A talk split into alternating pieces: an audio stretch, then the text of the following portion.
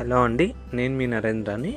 ఇవాళ మనం మాట్లాడుకోబోతున్న టాపిక్ ఏంటంటే ఇన్సూరెన్స్ అండ్ రకరకాల ఇన్సూరెన్స్ ప్రొడక్ట్స్ ఏమున్నాయి మార్కెట్లో? అంటే లైక్ ఒక కంపెనీలో ఉన్న ప్రొడక్ట్స్ గురించి మనం మాట్లాడుకోకపోవట్లేదండి.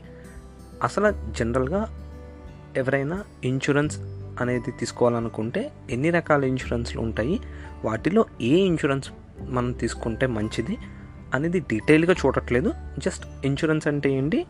ఏ ఇన్సూరెన్స్లు అయితే మనకు పని పనికి వస్తాయి అనే దాని గురించి మనం చూడబోతున్నాం ఇప్పుడు. ఇన్సూరెన్స్ ఇన్సూరెన్స్ యొక్క ముఖ్య ఉద్దేశం ఏంటంటే ఆర్థిక భరోసా.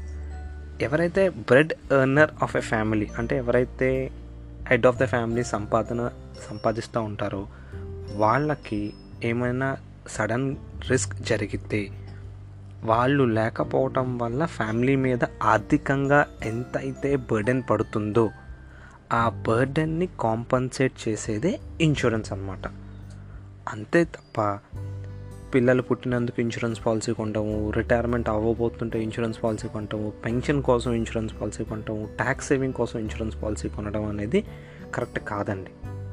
వీటిలన్నిటికన్నా ముఖ్యంగా ఇంపార్టెంట్ ఏంటంటే మనం ఇన్సూరెన్స్ పాలసీ ఒకటి కొనబోతున్నాం అంటే దానికి మనం ఎంత కవరేజ్ వస్తుంది? అంటే మన యాబ్సెన్స్లో మన ఫ్యామిలీకి ఫైనాన్షియల్ సపోర్ట్ ఆ ఇన్సూరెన్స్ పాలసీ ద్వారా ఎంత అందుతుంది? అనేది ముఖ్యంగా మనం చూసుకోవాలన్నమాట. నెక్స్ట్ నేను చెప్పబోయే చేయబోయే ఛానల్స్లో ఏంటంటే అసలు ఒక ఇన్సూరెన్స్లో ఏ ఇన్సూరెన్స్ అయితే మంచిది ఎలా చూస్ చేసుకోవాలి అనే దాని గురించి మనం మాట్లాడదాం. బట్ దానికన్నా ముఖ్యంగా ఏంటంటే మనకి నాలుగు రకాల ఇన్సూరెన్స్ కాన్సెప్ట్స్ మార్కెట్లో సుపరిచితం అనమాట చాలామందికి.